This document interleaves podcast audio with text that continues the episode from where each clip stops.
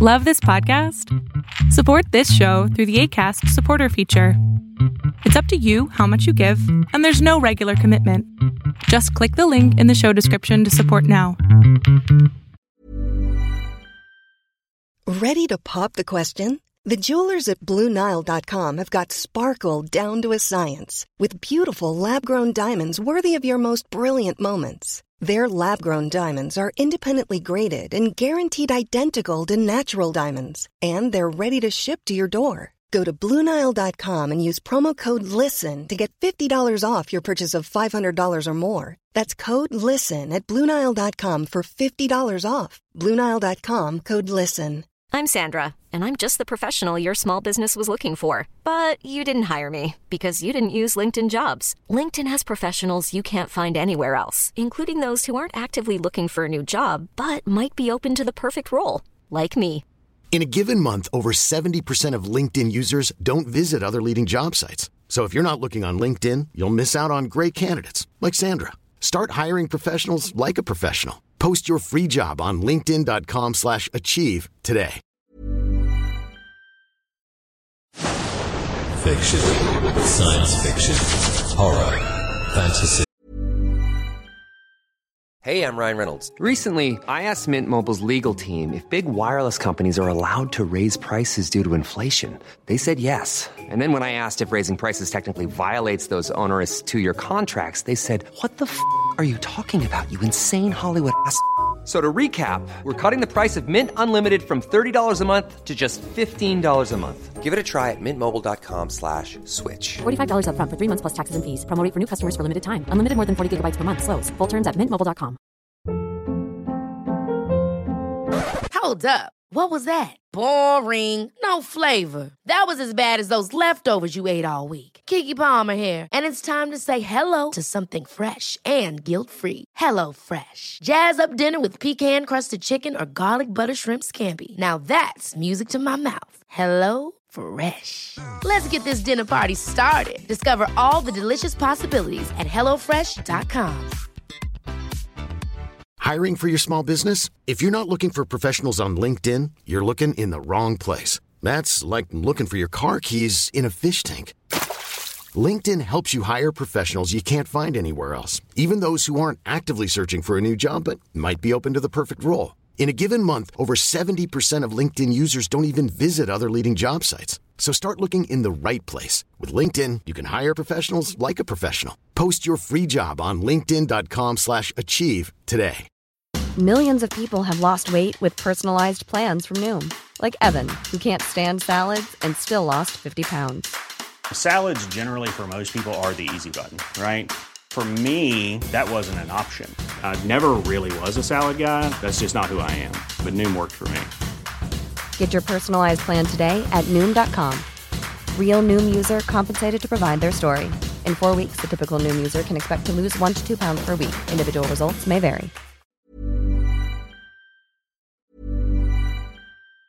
Planning for your next trip? Elevate your travel style with Quince. Quince has all the jet setting essentials you'll want for your next getaway, like European linen, premium luggage options, buttery soft Italian leather bags, and so much more. And it's all priced at 50 to 80% less than similar brands. Plus, Quince only works with factories that use safe and ethical manufacturing practices. Pack your bags with high-quality essentials you'll be wearing for vacations to come with Quince. Go to quince.com slash trip for free shipping and 365-day returns. Hey, it's Paige DeSorbo from Giggly Squad. High quality fashion without the price tag. Say hello to Quince.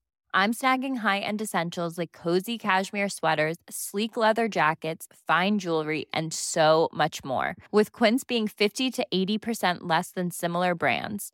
And they partner with factories that prioritize safe, ethical, and responsible manufacturing. I love that. Luxury quality within reach. Go to quince.com slash style to get free shipping and 365 day returns on your next order. Quince.com slash style.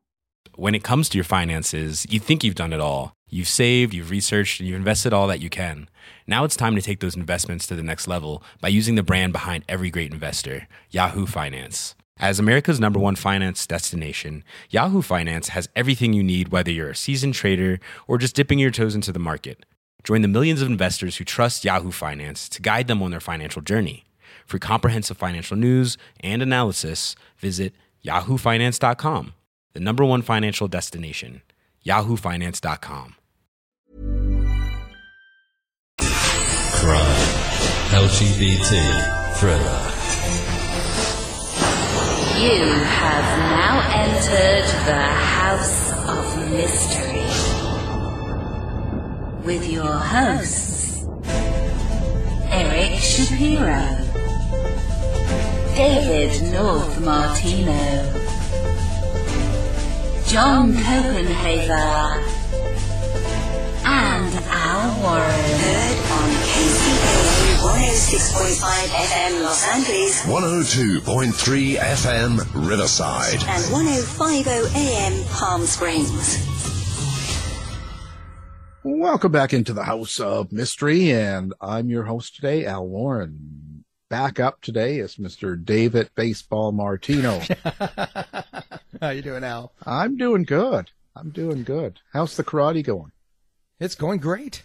Yeah. I I just had another video uh, do very well. Yeah. Well, YouTube, that's so, that's yeah. great.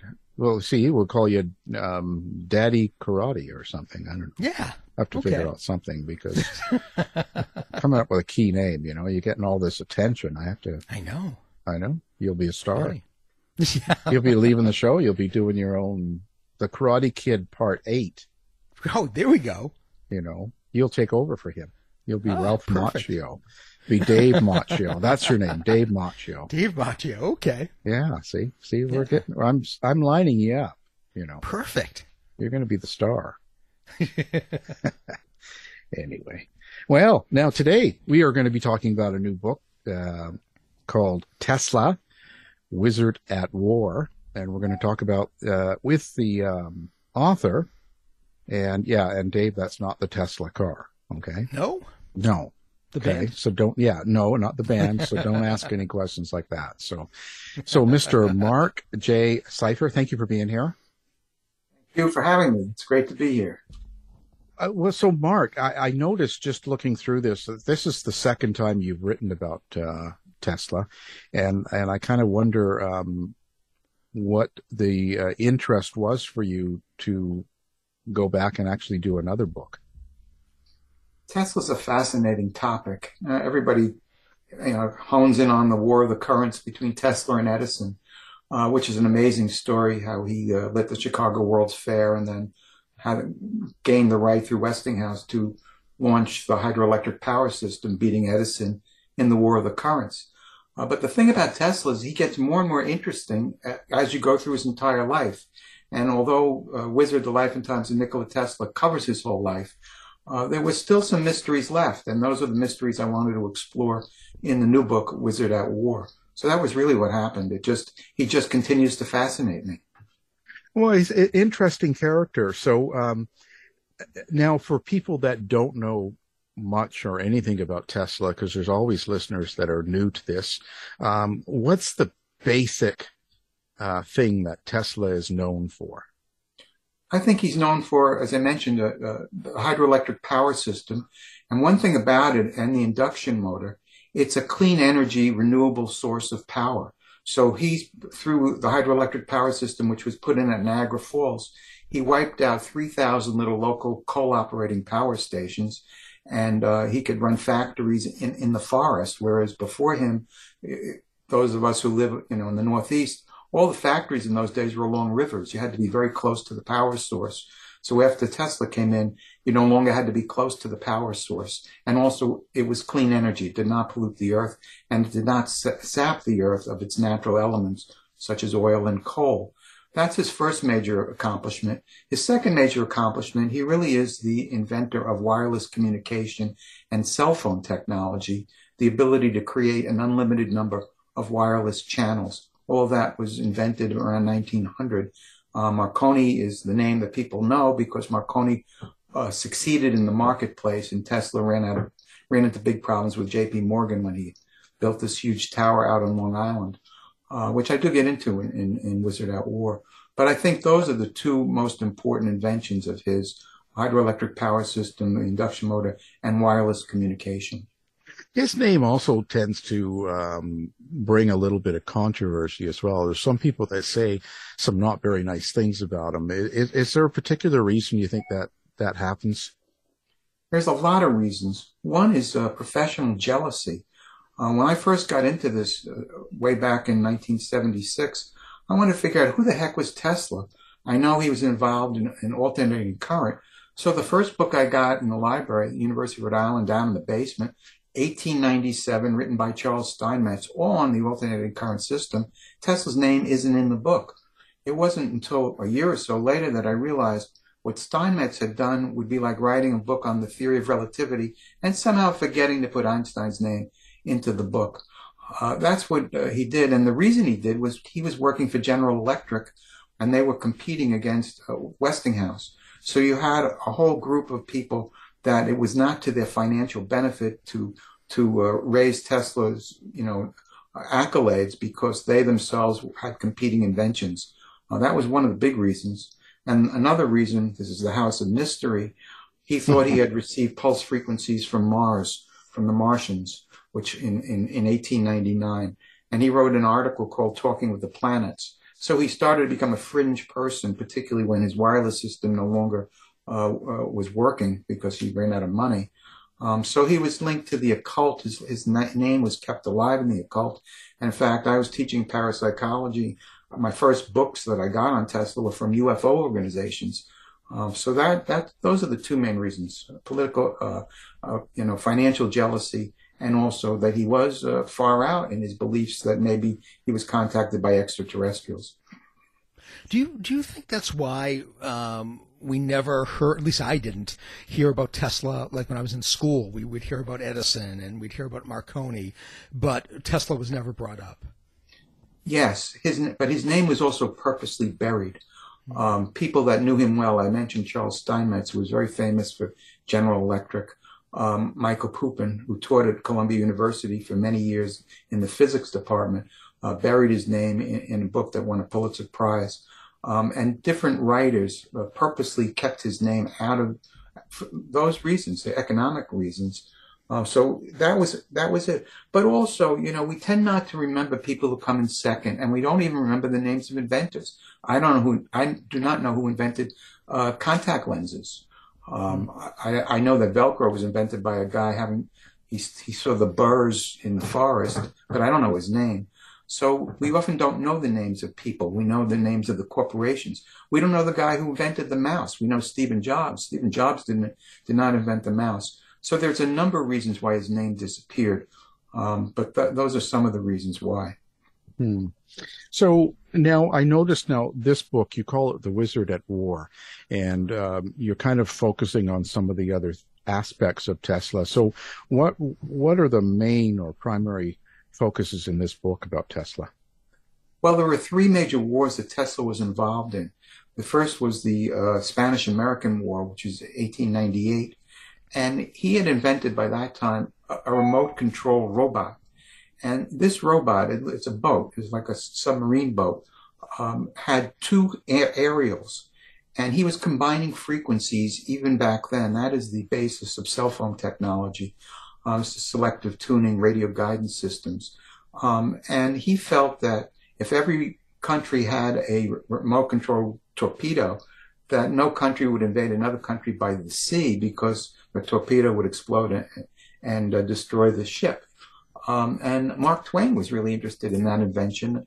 And there's a letter I cover in the book when Mark Twain was in Europe dealing with the, the, the Tsar of Russia and other people. He wanted to sell Tesla's remote control robot uh, to these people, and he asked Tesla, you know, if he can do this. Um, so that's the first major war. The second major war is World War One, and the third war is, of course, World War Two. In World War One, Tesla's actually working for the Germans before we got into the war, and the Germans actually had the best wireless systems, better than Marconi's. So the U.S. Navy had German wireless systems on their naval ships, which was perfectly okay because we were a neutral country. And the Germans were, had hired Tesla because they knew that they were they actually pirated Tesla's apparatus. The Kaiser allowed uh, any German uh, citizen to use uh, you know inventions from anybody without paying royalties to anybody. So that was their way of paying him back. They hired him. And then Marconi had the guts to, uh, the chutzpah, to sue the U.S. Navy and to sue Telefunken uh, for patent infringement. But the truth of the matter was that Tesla's invention of the radio predated Marconi's.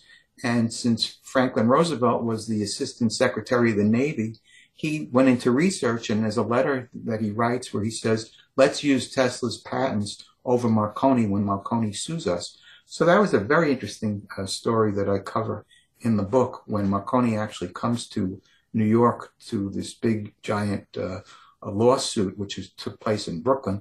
And he comes in on the Lusitania in 1915 and then the war gets you know heated up and he leaves under an assumed name under a, a hidden on another ship and the Germans sink the Lusitania. So there's a question as to whether or not they were actually trying to murder Marconi as part of the reason why they sunk the Lusitania in 1915.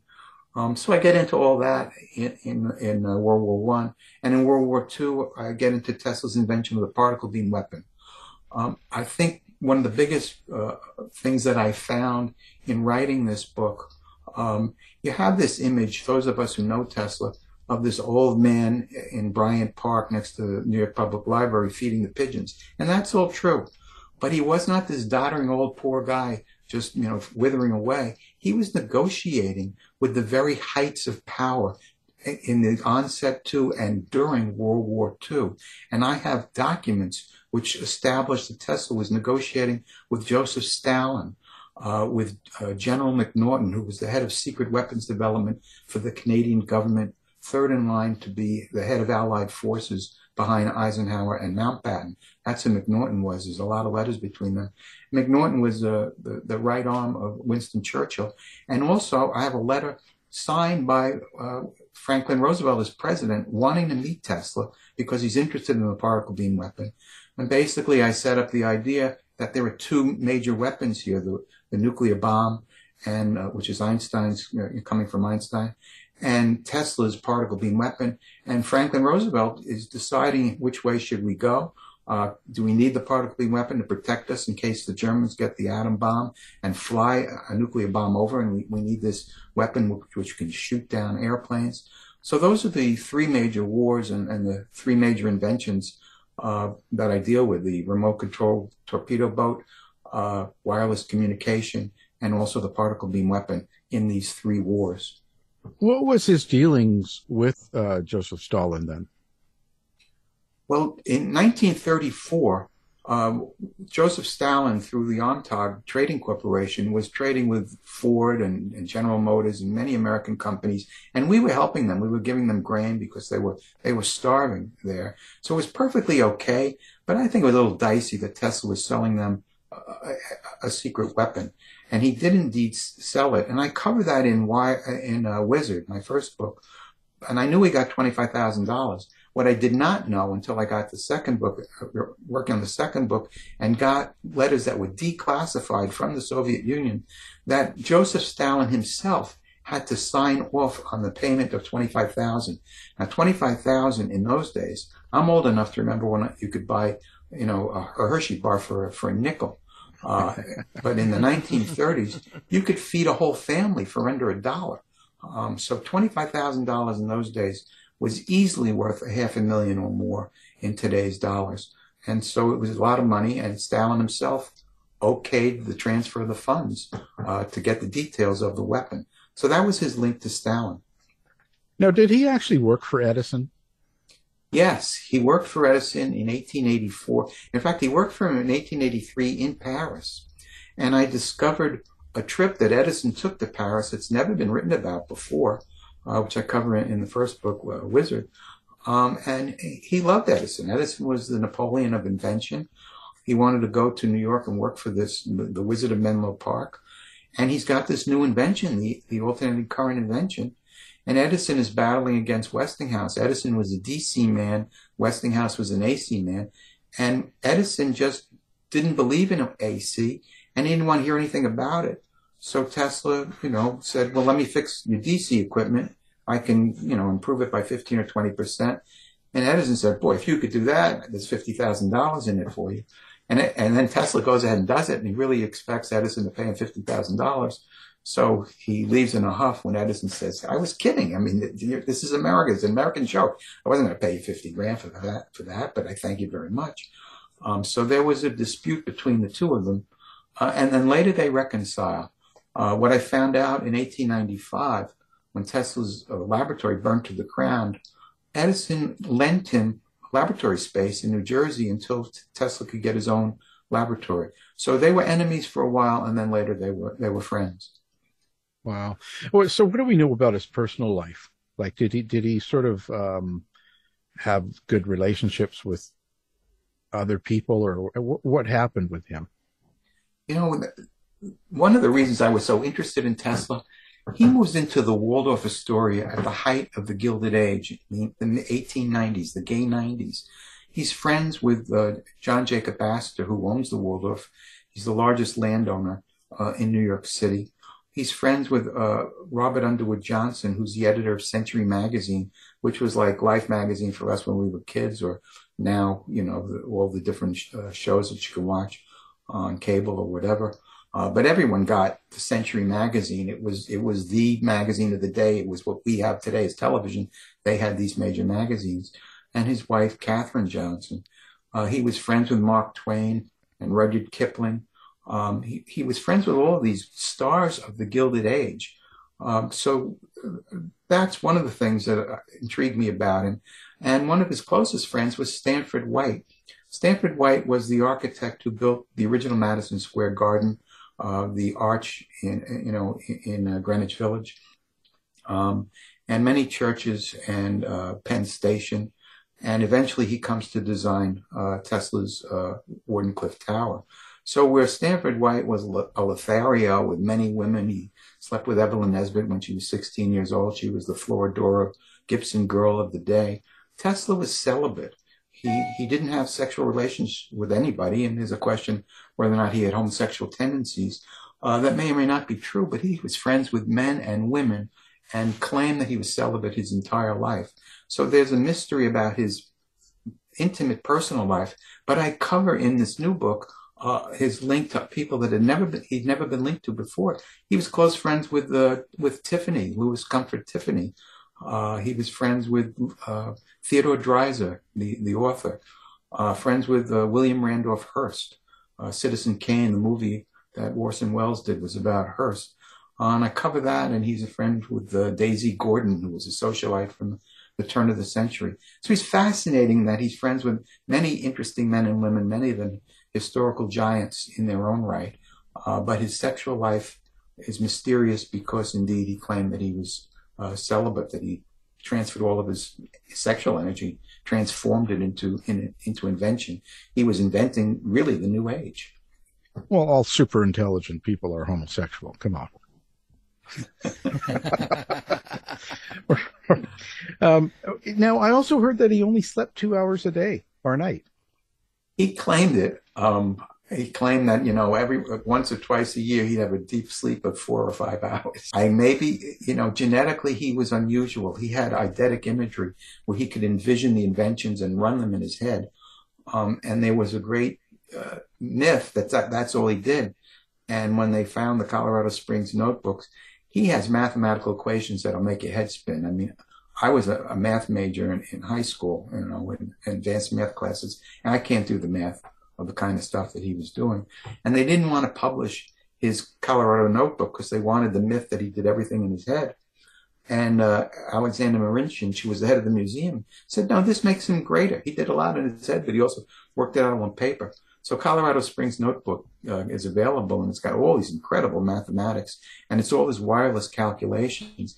And at this time, in 1900, 1899, Marconi doesn't even know how to create, create two channels. He's not even sure what frequency he's using. And Tesla's multiplying frequencies, telling JP Morgan, I can create an unlimited number of wireless channels. And you see all the math behind it. Um, he's so far ahead uh, technologically from anybody else of the day. Wow. Um, what surprised you, like, is in with his uh, friends or people? What ones sort of surprised you the most? I think the biggest surprise I found and I lucked out was locating uh, that he was uh, good friends or associate associated with General uh, Andrew McNaughton, who was the head of secret weapons development for the Canadian government and thus really for the British Empire. There were a lot of letters between the two of them. I, you know, who the heck is Andrew McNaughton? I never heard of the guy. So I do a little research. He's on the cover of Life magazine. He's on the cover of Time magazine. He's third in line to be head of Allied forces. This is a big deal that Tesla's negotiating with the head of secret weapons development for the British Empire, trying to help them protect against a German invasion. That was the biggest surprise for me. And I, I got real interested in McNaughton uh, because it was a guy I never heard of, and I and he's literally flying down or taking the train down to meet with Vannevar Bush, who's the head of the Manhattan Project and secret weapons development for the American government, and President Roosevelt. So he's you know, he's at the top echelon, and Tesla's negotiating with the very echelon of power of the Allied forces as uh, Germany, you know, starts to build up and, and become almost impregnable uh, in the early part of World War II. Well, did he, um, with his weapons like the uh, particle beam, which I believe was called Teleforce, did did he um, actually sell any of those and actually have them developed? did anyone ever develop and use them? It's a great question. He really did sell the details to the Russians for uh, twenty five thousand and tried to help them out. I think he gave the details to the British government through Andrew McNaughton. McNaughton sent uh, physicists to meet with Tesla at the Hotel New Yorker, and he definitely gave all the details to the American government. I spoke with Ralph Bergstresser. He's no longer on the planet, but Bergstresser was the last person to see Tesla alive. And Bergstresser was working for Franklin Roosevelt and uh, the War Department.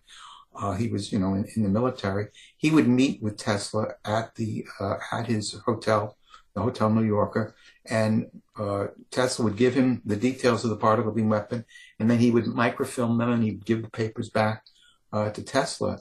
And all that is, uh, you know, is, is covered in the book. But you're asking, did he ever build a particle beam weapon? And I, I don't think he ever built a large one. He probably built small prototypes, but even then, um, he had run out of money early in his life. You know, by the 19, 1905, 1906, he was really struggling to make, uh, to make, uh, do. And, uh, it's hard to establish whether he actually built an actual particle beam weapon. Uh, but he worked out all the details to, a great extreme. And I think, you know, we spent in today's dollars a trillion dollars to build the atom bomb. I think you had to spend hundreds of millions of dollars to build the particle beam weapon. Um, today's railgun is based on all the principles of Tesla's particle beam weapon. So we do have a military weapon clearly based on it, but this is 50 something years later. So uh, you're asking a great question, Dave, about about it, and it's one of the mysteries that, that's not totally solved. Right. Was he religious? Uh, that's a great question too. His father was a priest, and in 1917 he's offered the Edison Medal. He doesn't want to get a medal from from Edison, and so uh, one of his buddies says, "Well, who do you want it to get? You want Charles Steinmetz to get your medal?" So he agrees and he accepts the Edison Medal, and he talks about that his his uh, that there's something beyond this world and that he's working for the future. So he does have a spiritual side to him, but he's very materialistic too. I mean, for him, the soul was, was almost like Pavlov's dogs, you know, re- rewards and punishment inside the brain. So part of him is very mystical. Another part of him is uh, the exact opposite of being mystical. Um, but he grew up with a father being, you know, a Greek Orthodox priest. So he certainly had the spiritual background. And he was interested in different religions too. I found a letter that he wrote to Lord Kelvin. He had given him a book on the great initiates, Moses, uh, um, the, the, different uh, Indian gods, you know, uh, Confucius, and, all those. He did study all those kinds of people. So he definitely was interested in all those, areas. And so, what kind of a um, a person was he? Do you think as well? Like so, um, what was he positive with with society at the time? Was he like where where do you think he sat as far as his his lifestyle? I think he was an elitist. He also had a tremendous um, altruistic side. He did rip up a royalty contract with Westinghouse, which was worth in today's dollars billions of dollars, to help him uh, win the war of the currents. And he really wanted to serve humanity. Um, but he also, he, he was, he had mixed feelings about Roosevelt. He was against the New Deal. Um, and so he, he, in that sense, was a, was a bit of an elitist, but he also had a great sense of humor. Uh, one of my favorite uh, letters that he writes to Katherine Johnson was uh, he's going to meet uh, Rudyard Kipling for dinner. And he says, What's the matter with ink spiller Kipling? He dared to invite me to this crazy hotel where I was sure to find uh, hair and cockroaches in the soup. Uh, so, you know, you just have to laugh. I mean, he had a great sense of humor. And he was, you know, with the upper echelon. But I think in that sense, and, you know, he worked, he had a lot of workers that, that worked for him too. But, but it, there was this elitist side to him, and he was a bit of a megalomaniac. He really did want to control the entire planet with, with his wireless system. And it's unfortunate that he ran out of money because I think, I think we would have had wireless cell phones, uh, in the early 1900s had Morgan given him the money to, to succeed. But his personality is very complicated. He was friends with many men and many women. He liked to go to plays. He liked to see comedies, you know, the movies when movies came out. Um, he was really, a, you know, a bon vivant. Yeah, if we had cell phones that early, do you think it wouldn't it have just the human race would have went nuts, wouldn't it? We're learning that now with the internet for sure. Yeah. well, yeah, because uh, you know, 100, 100 years ago, it was even even more naive in a sense, right? So I could imagine um, what would have happened and how the wars would have turned out. How how would Hitler have dealt with a cell phone? I know. Well, look at Putin right now. You know, yeah. I mean, uh, the Russians. Uh, do they know what's going on? I mean, or even in China. You know, uh, Tiananmen Square. You know, how do you hide all these things even now with all the great uh, uh, access that we have? It's a really interesting question. I think that it would a lot have been a lot harder for Hitler to have succeeded with the Holocaust. I had had Tesla succeeded with his wireless system. Um, I have always felt that. Yeah, certainly, because there'd be more people aware of it, and and I wonder if they'd ha- we'd have uh, a ver- their version of Alex Jones back then too. All sorts of stories then. Yeah, there's a good possibility there. Yeah, uh, Alec I. Jones. Yeah. Um, so at at the end of the day, um, when someone picks up this book, what is it you hope that they take away from it? I think you know, I got a lot of I got a lot of letters from kids. They do their um, their scientific si- assignments on Tesla, and a lot of them win the award. Tesla is such an incredibly fascinating guy. The last chapter of the book deals with Tesla's dynamic theory of gravity. Um, you just keep learning from him. I had I didn't know what gravity was. I know you jump up, you land back down because you're attracted to the earth. That's what I thought. Tesla's view of gravity was very different. Tesla said that all uh, matter is absorbing energy all of the time. And the reason we fall back to the earth is not because we're attracted to the earth, but because we're in the way of the influx. And so this, so he resurrects the importance of the ether and he's got a different view of what the God particle is. The God particle is the particle that, that gives matter its mass. And I think his dynamic theory of gravity uh, bears looking into. So I think what you take away from is that he's so fascinating that you see that he that that the War of the Currents and the, with Tesla and Edison, although an incredibly great story is just one story, that his life really gets more and more interesting and amazing the more you study it. I've literally been studying his life for 40 years. I'm still getting documents mailed, emailed to me all the time. I got these uh, Russian uh, documents declassified because this this fellow saw me on the Tesla Files, a TV show. We did a five part limited series. Um, so people from all over the world have been sending me information. And so I think that that's it. That's, study a great thinker. Study, study Einstein, study Leonardo da Vinci, study these great thinkers. I think that's really the takeaway that Tesla constantly gives you more because he's so fascinating. Yeah. Yeah, certainly. I mean, America needs to study people that, you know, to look up to like that, not Kim Kardashian. S- sorry, Kim, but, um, well, so what was the biggest surprise you ever had um, going through research and when you find get different documents sent to you and stuff like that? Was there ever something that just sort of made you freeze in your tracks? Yeah, it, actually, I'll tell you the opposite story. I know in 1894, uh, uh, uh, uh, Mark Twain was came to Tesla's laboratory. So I was out in California. I was working on my doctorate. I didn't go to Berkeley uh, for my doctorate. I was at Saybrook, but I went to Berkeley to do research. And I'm in the library, and they said we have all of the letters and all the private diaries of Mark Twain. I said, you have all of them? They said, yeah. I said, you mean you have 1894? Oh yeah. You, you mean you have April of 1894? And they say, and my heart is like beating, you know, out of my chest. And I get there and I open up and nothing, not a thing is mentioned about Tesla at all in there. So that was, that was the opposite. So I had, you know, a couple of real dead ends that I hit and that was, that was one of the most amazing ones. Uh, but I mentioned before, General McNaughton was to me one of the greatest finds that I found recently. And also another big find that I found, which I think was a great find, was I found a real link between Vannevar Bush and Nikola Tesla. Uh, there's a, a, great book, you know, called the, you know, the makings of the atom bomb. Vannevar Bush was the head of secret weapons development uh, for the United States during World War II for the Manhattan Project. And in 1931, was Tesla was 75 years old, and a lot of Nobel Prize winners wrote him a letter. And one guy from MIT wrote him a letter. And in the book that I have uh, has all the letters, they couldn't read the signature because it was illegible and, and there was no name typed at the top. And I realized that, that the scribble was Vannevar Bush. So in 1931, Vannevar Bush sent Tesla a happy birthday letter.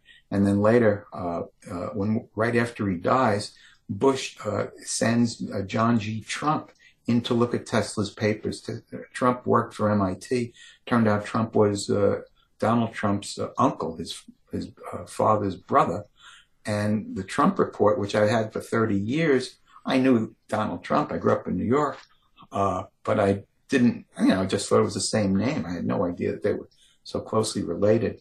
Uh, so those are some of the, the most fascinating things I found. This the real tie between Vannevar Bush, the head of the Manhattan Project, and Nikola Tesla, and also that uh, Trump, uh, that President Trump's uncle, uh, was the guy who studied Tesla's papers after Tesla died, and basically he said, uh, "Don't worry about it. There's nothing of importance in here. They can, you can send them to the communist country of Yugoslavia."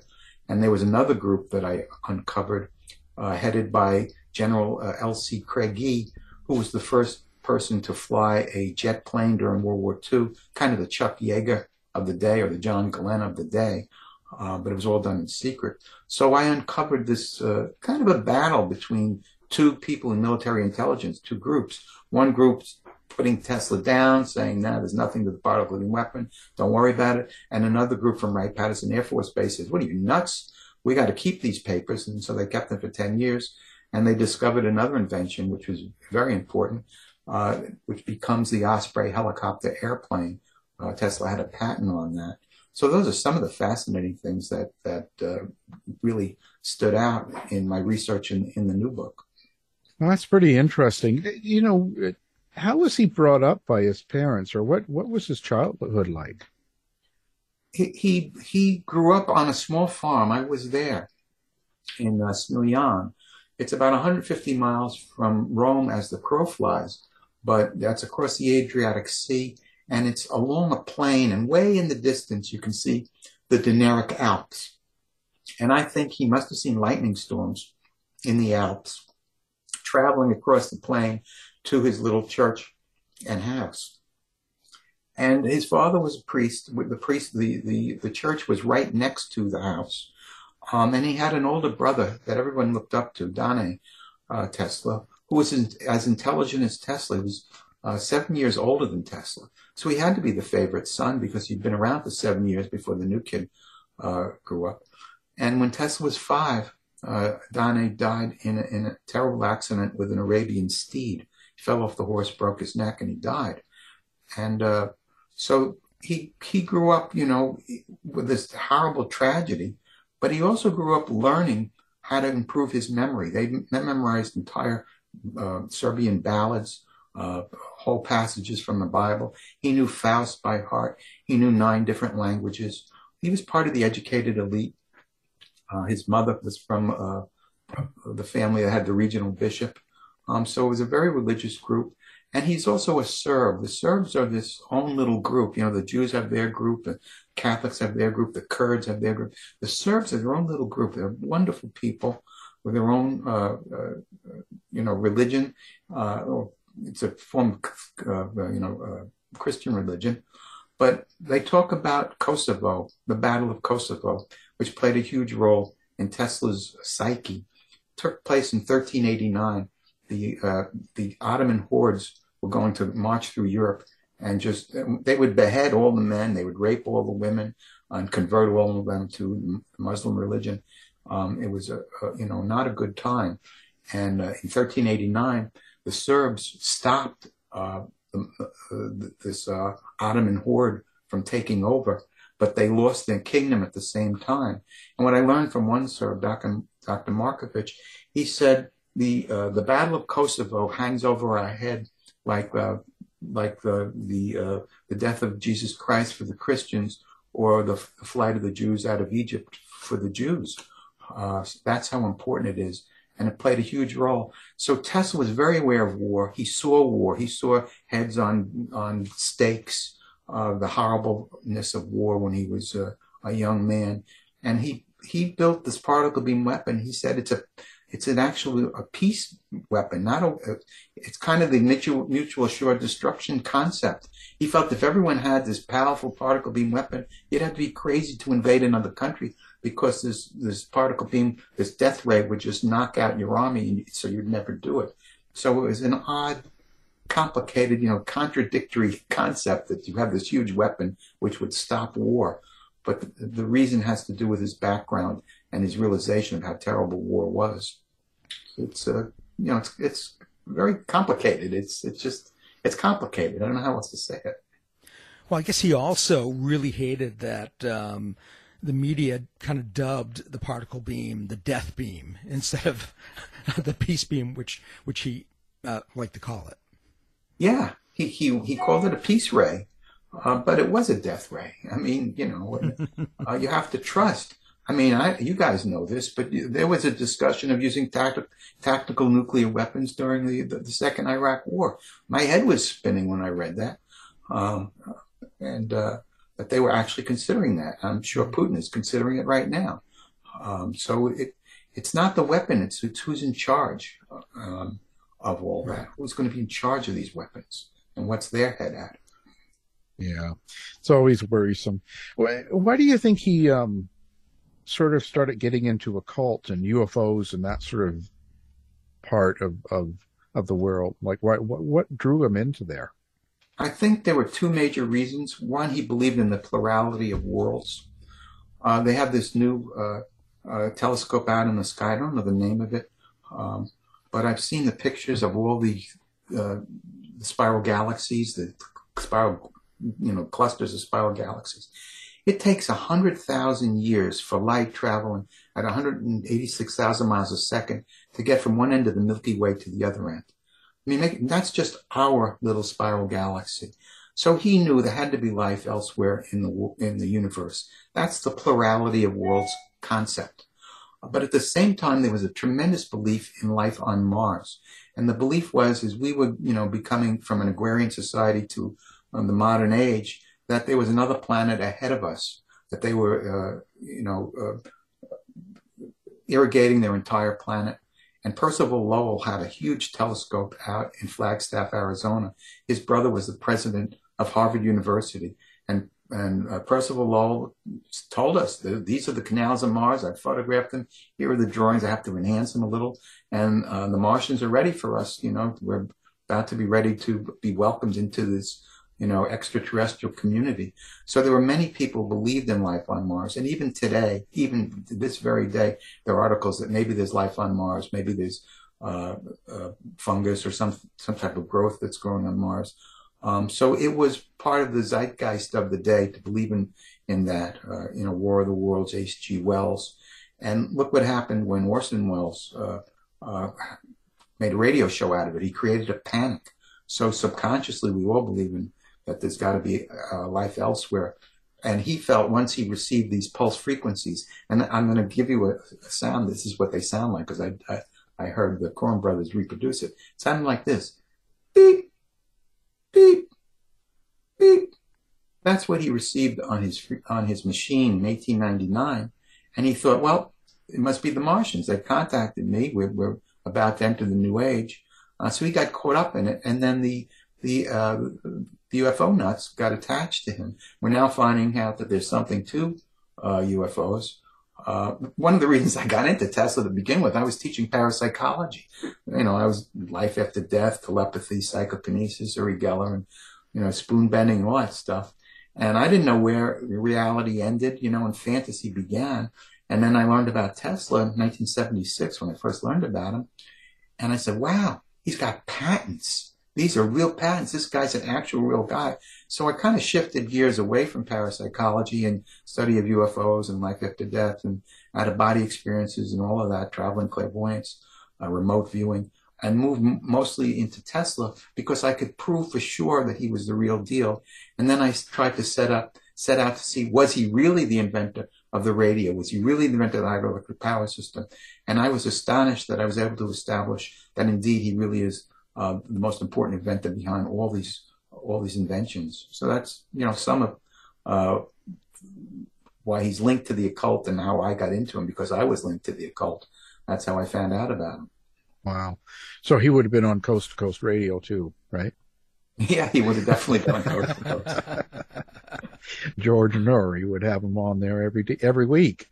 Yeah. Anyway, well, um, so now, um, how do people get a hold of you, uh, find the book and everything like that? Do you have a website? Do you have, do you do social media with fans or where do people find you?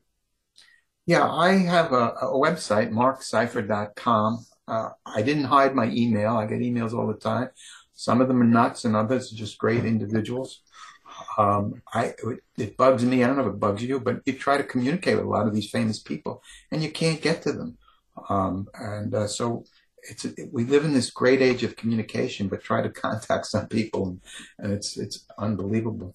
But the, I have two books, Wizard, the Life and Times of Nikola Tesla, which is his entire life story. It's a number one bestseller on Amazon and USA Today and uh, Wall Street Journal bestseller list. And the new book, uh, which is now out in hardcover, will be released in about a week, is uh, Tesla Wizard at War, uh, The Genius, the Particle Beam Weapon, and the Pursuit of Power. Um, and that book is available at Barnes & Noble and Amazon and, and all bookstores. I'm truly uh, very happy to see that the bookstores are uh, ordering the book. Um, it's a very uh, easy to read. I don't, I don't know. You pick up books. There's a feel that you have. Is the book too heavy, too not? It's a light book, but it's it, there's a lot of information in it. But it's just a friendly book to hold in your hand. I'm very happy with the cover, um, and uh, it's just fascinating. So yeah, uh, so the normal the normal inquirers, you can easily find my email uh, on my website. Um, but please order the book from Amazon or Barnes and Noble um, uh, that's that's the best way to get it. Well, fantastic. Of course, we'll have that up on our site. People can find it with one click and get to you and stuff. Did did um did Tesla like Einstein? No. was that was that is that like a rivalry kind of feel, or was it just he didn't like him as a person? What do you think? I think you know. I honestly think he was jealous that Einstein was getting all the press and he thought the theory of relativity was just crazy. Um, he didn't believe in that. Um, he also he wrote that uh, look, I've split atoms. I never saw any release of tremendous amount of energy. It's all baloney. It's all theoretical baloney that that Einstein is is spewing. And uh, the reason why he he he did indeed split atoms. What he didn't do was split the nucleus. Um, so I think it's one of the shames that he didn't get to live. He died in 1943. If he'd lived a couple more years and seen the atom bomb explode, he would have had to totally uh, reorient his thinking. So he and I did a lot of research to see if there's any letters between them. There's only one letter. I, have seen, I've gone through the Einstein papers and also the Tesla papers. There's no uh, link between them except the one letter that Einstein sent him wishing him a happy birthday in 1931. Um, but that is a fascinating topic that uh, Einstein and Tesla. Um, but there is no personal link between them, and it's Tesla's greatest mistake to have discounted Einstein's theories. Yeah, yeah, and if it was in the modern, if we had the wireless phones, then you see, he would have been sending them hate mail. I don't think he would have gone that far. No, no, probably not. What do you think he would do with the world today, the way it's gone with all of this technology? How do you think he would have handled it, the way people behave? Um, I'm going to blow your mind and tell you what he would have done. He was selling ozone generators. He invented an ozone generator in 19, uh, 1896, patented it, and he was selling it to a medical community. And uh, I got into ozone uh, therapy. I've written a new book called Ozone Therapy for the Treatment of Viruses, which will be out in March. Uh, and to my utter astonishment, ozone therapy kills viruses. That's what it does. And he knew that. He talked about uh, the, the, medical advantages. They didn't know what viruses were until about 1920. Uh, but this whole pandemic uh, was caused by the FDA and the FTC uh, blocking the ozone therapists who are wonderful medical doctors all throughout the country and literally throughout the world that are killing the COVID virus left, right, and every which way. I've written to every one of the, you know, Fauci and Birx and Dr. JHA, I don't know how to pronounce his last name, and uh, Dr. Walensky, President of the United States, Vice President, every senator and, and congressman you can think of, uh, telling them that ozone therapy will kill the ozone virus. Uh, I mean, the COVID virus, and what you do is if you Google ozone, out pops a letter, a, a notice from the FDA that ozone uh, is a toxic gas with no medical uh, application. I'll tell that to the 50 years of research of all these medical doctors are finding that it's killing viruses left and right, and also the ozone layer. Without the ozone layer, there'd be no life on the planet. Um, if that's not a medical advantage, I don't, know what is. So that's what I think he'd be doing. I think he'd be selling ozone generators, and he would have stopped this pandemic before it ever started. Um, well, why do why do um, the medical community and stuff like that uh, ignore things like this? Like you know, people like Fauci are not even picking on him, but why why would the FDA or CDC and stuff like that, and president and all these people, why do they ignore this? Um, you know, we, we, we alluded to this before, and I, I don't want to get into a political discussion at all. Uh, but we know in Russia that the Russians uh, think that Putin's a hero, and we know he's not. And we know in China uh, that they, they don't know anything about Tiananmen Square. There's stuff happening in America. I, I want to avoid a political discussion, but right. there's uh, uh, uh, it's it's hypnotized by the media. Google ozone and out pops this message by the FDA, the Federal Drug Administration, and they have blocked. I have the warning letter that they've actually sent to medical doctors uh, that, that have been ozone therapists for 30 years, saying if you dare advertise that you can cure the COVID virus, uh, we will shut you down. Uh, I have the letters which said that.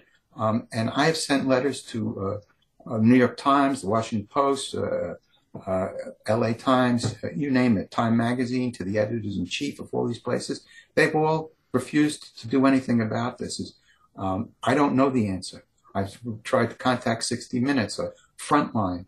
Um, it is astonishing, but when you really get into it, uh, and, and, and, and, don't believe me, uh, what you need to do is uh, Google uh, Rhian King, R H I A N K-A-N-G in the Abizen, which is a newspaper in, in Ibiza, Spain, and look up ozone therapy and Dr. Hernandez, and you will find in, in April of 2020, which was just a couple of months after uh, this pandemic started, Dr. Hernandez says, I was going to put my patients on ventilators, but I gave them ozone therapy, and in just a few sessions, the results have been spectacular.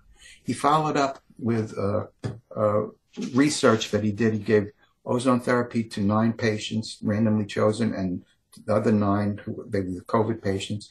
The nine who had ozone therapy were out of the hospital in seven days. The other nine who had COVID were out in 28 days. I sent all that information to doctors, medical doctors, to uh, the higher ups, government leaders, uh, um, governors, um, Gavin Newsom, and um, you know, in, in, in New York, uh, and and on and on and uh, they, they've ignored it. Ron Klain, I've sent him stuff.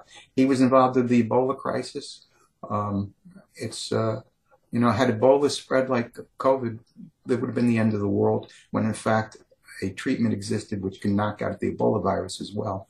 That's how powerful this is. And Tesla was selling ozone generators uh, at the turn of the century. He knew all, you know, the beneficial uh, effects of this way back when. So it's because of Tesla that I learned all about this. And uh, my new book, Ozone Therapy, which will be out in March, is co-written by four medical doctors. Wow. Well, we'll we'll look forward to that. Um, well, it's been a good conversation. We appreciate you being on the show, and, and it's a very interesting subject. And we've been talking about Tesla and the new book, Tesla Wizard at War, and that's by our guest called Marc J. Seifer. So thank you for coming on the show. Alan, thank you for having me. Michael, uh, thank you for having me. I mean, David, thank you for having me. Uh, it's been a, a, great pleasure to be on here, and uh, I look forward to hopefully speaking with you again. Thanks, Marc. Tired of wasting time trying to decide what to watch on your streaming service? Go to our website and look for the Martino movie reviews. You've been listening to the House of Mystery radio show. To find out more about our guests, hosts, or shows, go to www.houseofmystery.com. Show's over for now. Was it as good for you as it was for me?